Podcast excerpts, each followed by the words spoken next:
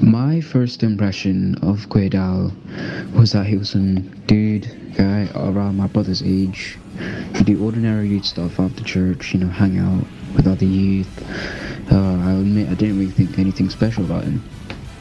My journey with Quaidal, um, I I was starting to grow, maybe about five to seven, starting to know Quaidal more. Um, you know, started to call him Kuya.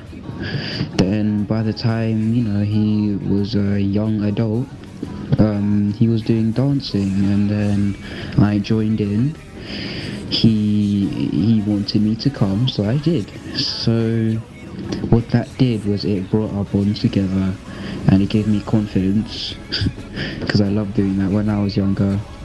And then many summer camps came. I loved doing those.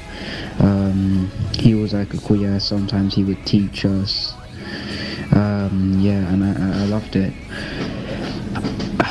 I think God, he he gave me a feeling that this person would, would guide me when I become when I became a youth. Um, he would help me grow closer to the Lord, and yeah, God didn't lie.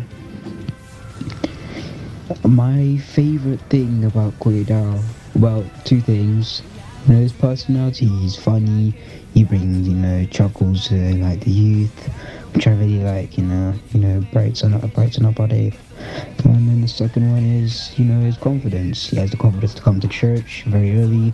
He has the confidence to teach the youth. He has the confidence to, you know, um, lead some of most of our evening services. He has the confidence in God that he will deliver his blessings and you know healing upon the youth and um, confident he even shares his confidence with us. He gives us the confidence to go up to the altar. And he's confident that this will affect the youth. This will bring them closer to god. So yeah i just want to thank um, him for that you know? Um, he's the one who's bringing us closer to god. Maybe when the rapture comes we have to think it out. Happy birthday, Dial Raffles! I pray that God will give you healing, protection, and you know, confidence from this day and your final days, you know. So yeah, God bless you, Kuya.